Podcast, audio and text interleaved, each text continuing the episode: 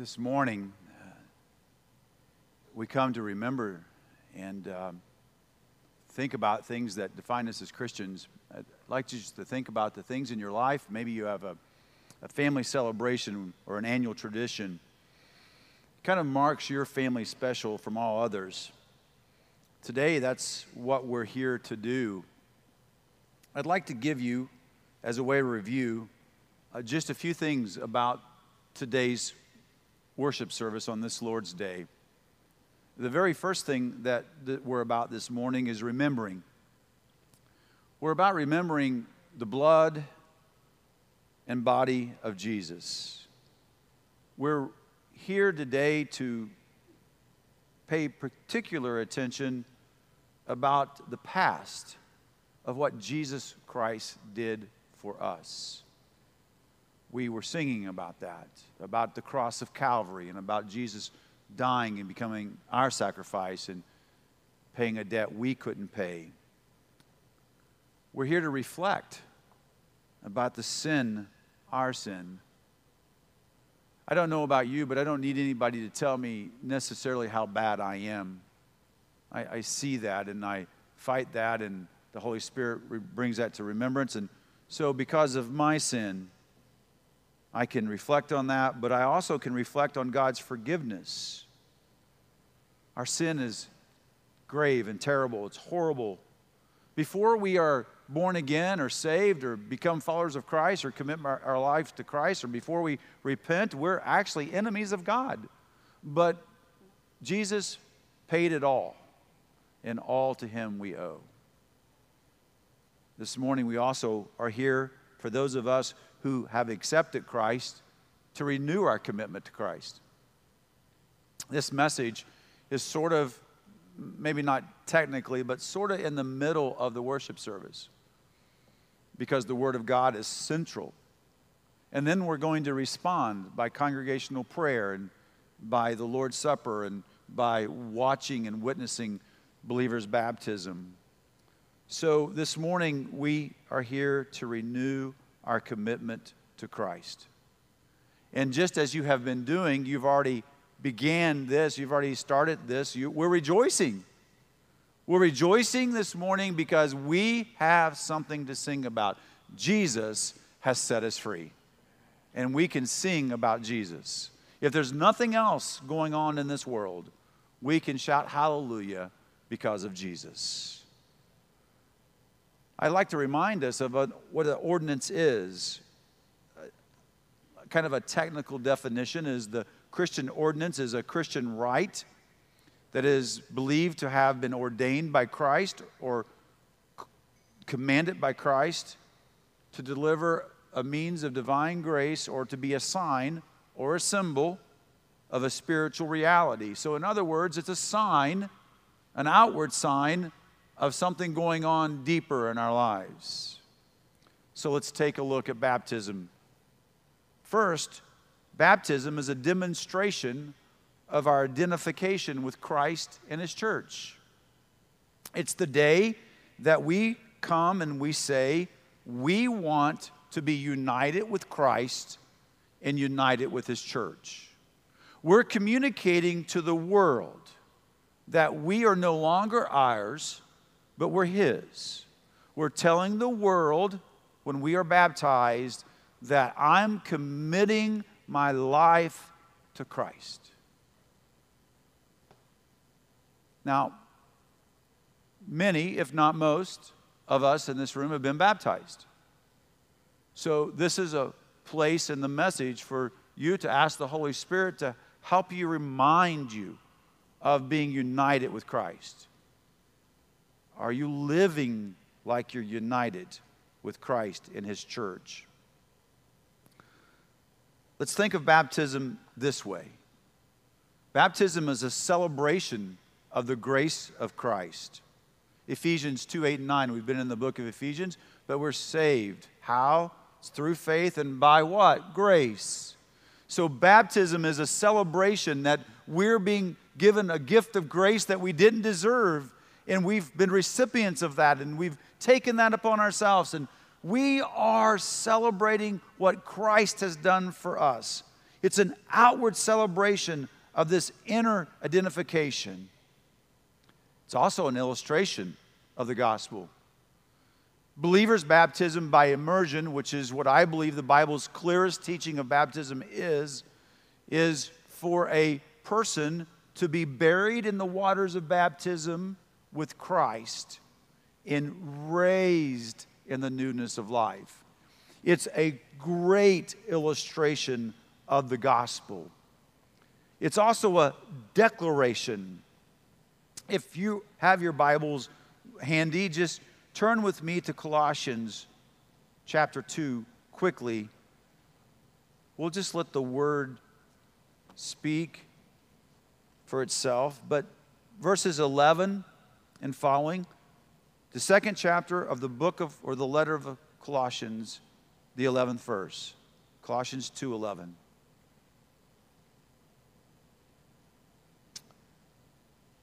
In him you were also circumcised with the circumcision made without hands, by putting off the body of sins of the flesh by the circumcision of Christ. Notice these words, verse 12.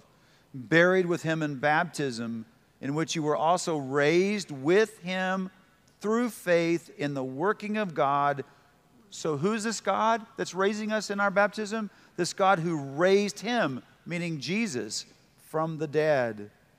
And you being dead in your trespasses and the uncircumcision of your flesh, notice we were dead, but notice what it says He has made you alive together with Him, having forgiven all your trespasses. I just want to, I just want to, I want us to stop there for one moment.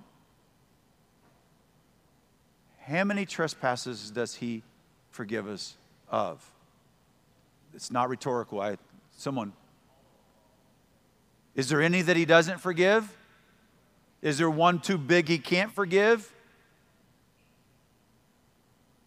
Does that mean He forgave the past transgressions and trespasses? Does that mean He will forgive the ones that we've maybe committed today? Does it mean that, that He will forgive if we trespass or sin against Him tomorrow? Yeah. Yeah, isn't that, isn't that good news? He's forgiven us. Having wiped out the handwritten of requirements that was against us, which are contrary to us, He has taken it out of the way. How did He do this? He nailed it to the cross. Notice what verse 15 says having disarmed principalities and powers, he made a public spectacle of them. And then the New King James Version I'm reading this morning says, triumphing over them in it. We are baptized declaring the glory of Christ in the church to the world that Jesus has conquered sin and death. What a great illustration and declaration. Amen. That's the one time thing that we do. We're only baptized once. That's all we need to tell the world once that we're following Christ, if we've truly been converted, if we've truly been saved. But notice the Lord's Supper is, when we get to the Lord's Supper in just a few moments, it's the continual identification with Christ and His church. This is the one meal that we have as a family that was blood bought. This morning, this table we come around figuratively is the table at Thanksgiving. You, you may join with your, your physical family, your genetic family, but there, this morning, as we come to the table, it's a bigger family than any of us can imagine. We're uniting with those believers here at St. Louis Crossing that we're, we have a bloodline that's different than our own physical, biological bloodline. We have the bloodline of Jesus running through our veins. It's Emmanuel's blood this morning that unites us. And so, as just a form of reminder, quickly about the Lord's Supper in just a few moments, it is also a proclamation of the gospel. Again, if you have your Bibles, would you turn with me to 1 Corinthians chapter 11.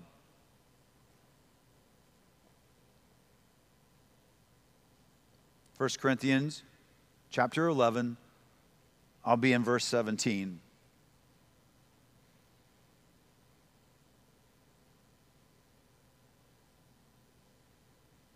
Now, in giving these instructions, I do not praise you since you come together not for the better, but for the worse. So he's writing to a church that wasn't doing this right. For first of all, when you come together as a church, I hear that there's divisions among you. And he says, I believe it in part. There must be some factions among you, that those who are approved may be recognized among you. Therefore, when you come together in one place, now notice this. These are instructions for the Lord's Supper. You can't have a family meal not gathered together. It's impossible. There is, there's just no way to have a family meal without being together with the family. It says in one place. It is to is it not to eat the Lord's Supper for eating? Each one of you takes his own supper ahead of others, and one is hungry and another is drunk. What? Don't you have houses to eat and drink in? Do you despise the church of God and shame those who have nothing? What shall I say to you? Shall I praise you in this? I do not praise you. So he's giving warnings. There, this is a serious meal. We should be right when we come to the table. And then he gives these instructions. For I received from the Lord that which I also delivered to you, that the Lord Jesus, on the same night in which he was betrayed, took bread, and when he gave thanks, he broke it and said, Take, eat. This is my body, which is broken for you. Do this in remembrance of me. In the same manner, he also took the cup after supper, saying, This cup is the, is the new covenant in my blood. This do as often as you drink it in remembrance of me. For as often as you eat this bread and drink this cup, you proclaim the Lord's death till he comes. Therefore, whoever eats this bread or drinks this cup of the Lord in an unworthy manner will be guilty of the body and blood of the Lord. Notice verse 28 But let a man examine himself, so he not let him not eat of the bread or drink of the cup. For he who eats and drinks in an unworthy manner eats and drinks judgment to himself, not discerning the Lord's body. For this reason, many are weak and sick among you, many asleep. For if we would judge ourselves, we would not be judged. But when we are judged, we are chastened by the Lord, that we may not be condemned to the world. Therefore, my brethren, when you come together to eat, wait for one another. So, what's going on here? Well, first of all, it's a proclamation of the gospel again. Jesus died for our sins. We take his body and his blood that he shed on Calvary for us, and we look to the hope of the resurrection. It's also an examination. We need to vertically examine Occasionally, I like to remind us of the instructions for our church family. We're going to, the communion elements are on your tables, but this is a meal. We love having everybody, but it's a meal for people who have professed faith in Christ. It's not for unbelievers. And there's a reason for that. It's a special meal for those who are in the family of God who've committed their, their life to Christ.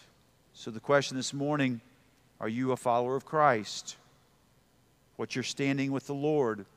So it's a vertical examination. It's also a horizontal examination. You saw that they were having trouble with one another. There was some factions or divisions in the church. He, so Paul is just saying, make sure that your horizontal relationships are okay with your brothers and sisters in Christ. Maybe they're not here this morning. Maybe there's something in your life that you need to examine. You can repent of that and ask for forgiveness and, and and trust that God is going to forgive you. There's also an anticipation with the Lord's Supper. Notice that we do it until He comes again. Let me give you the good news Jesus is coming back. We are going to see Jesus very soon. Either, there's an old saying, either here, there, or in the air. He's coming back. And we have something to be excited about. And so this meal reminds us of something that's still coming a heavenly banquet. It's not only a proclamation and examination and anticipation, it's also the fact that we get to participate. Participation.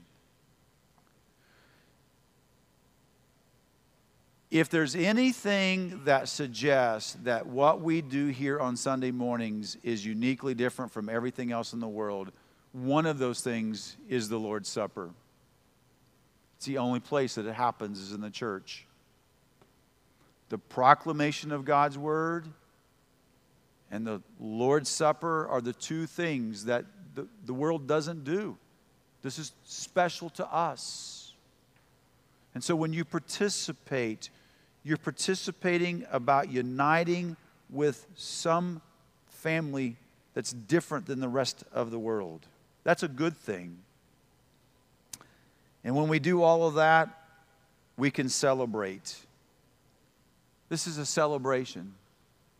It's interesting, there's a, there's a, there's a, um, a movement, a, kind of a linear movement. Um, we proclaim, we hear the good news. That causes us to examine ourselves, our relationship with God and relationship with others. Once we go through that, then we can anticipate. We can be happy. Jesus is coming back. We can rejoice. We can even pray for that because we're in this right relationship. Why? Because our baptism has said that, that the wrath of God has been satisfied not on us, but on Jesus. And so we're saved, we're secure, we, we've been delivered. And now we can anticipate that when we meet Jesus, whether it be in this moment and our heart stops or an accident or Jesus breaks out of the cloud and out of the eastern sky this morning and the trumpet sounds and we all rise up with it, we can, we can meet him face to face with this anticipation of joy, not because of us, but because of what he has done. And we can cast our crowns before his feet and we can rejoice of all that he's done. And we can hear him say, Enter my rest. Well done, good and faithful servant. We can participate. When we can anticipate, we can participate. We can be bound to this church. We do so with humility and grace. This is one of the unique ways. Don't ask me to explain it. Don't I don't understand why, but I think that the Lord did something very special. He used the common element of water to make that first ordinance. Just, just common water, just a common symbol of dying to oneself and being raised.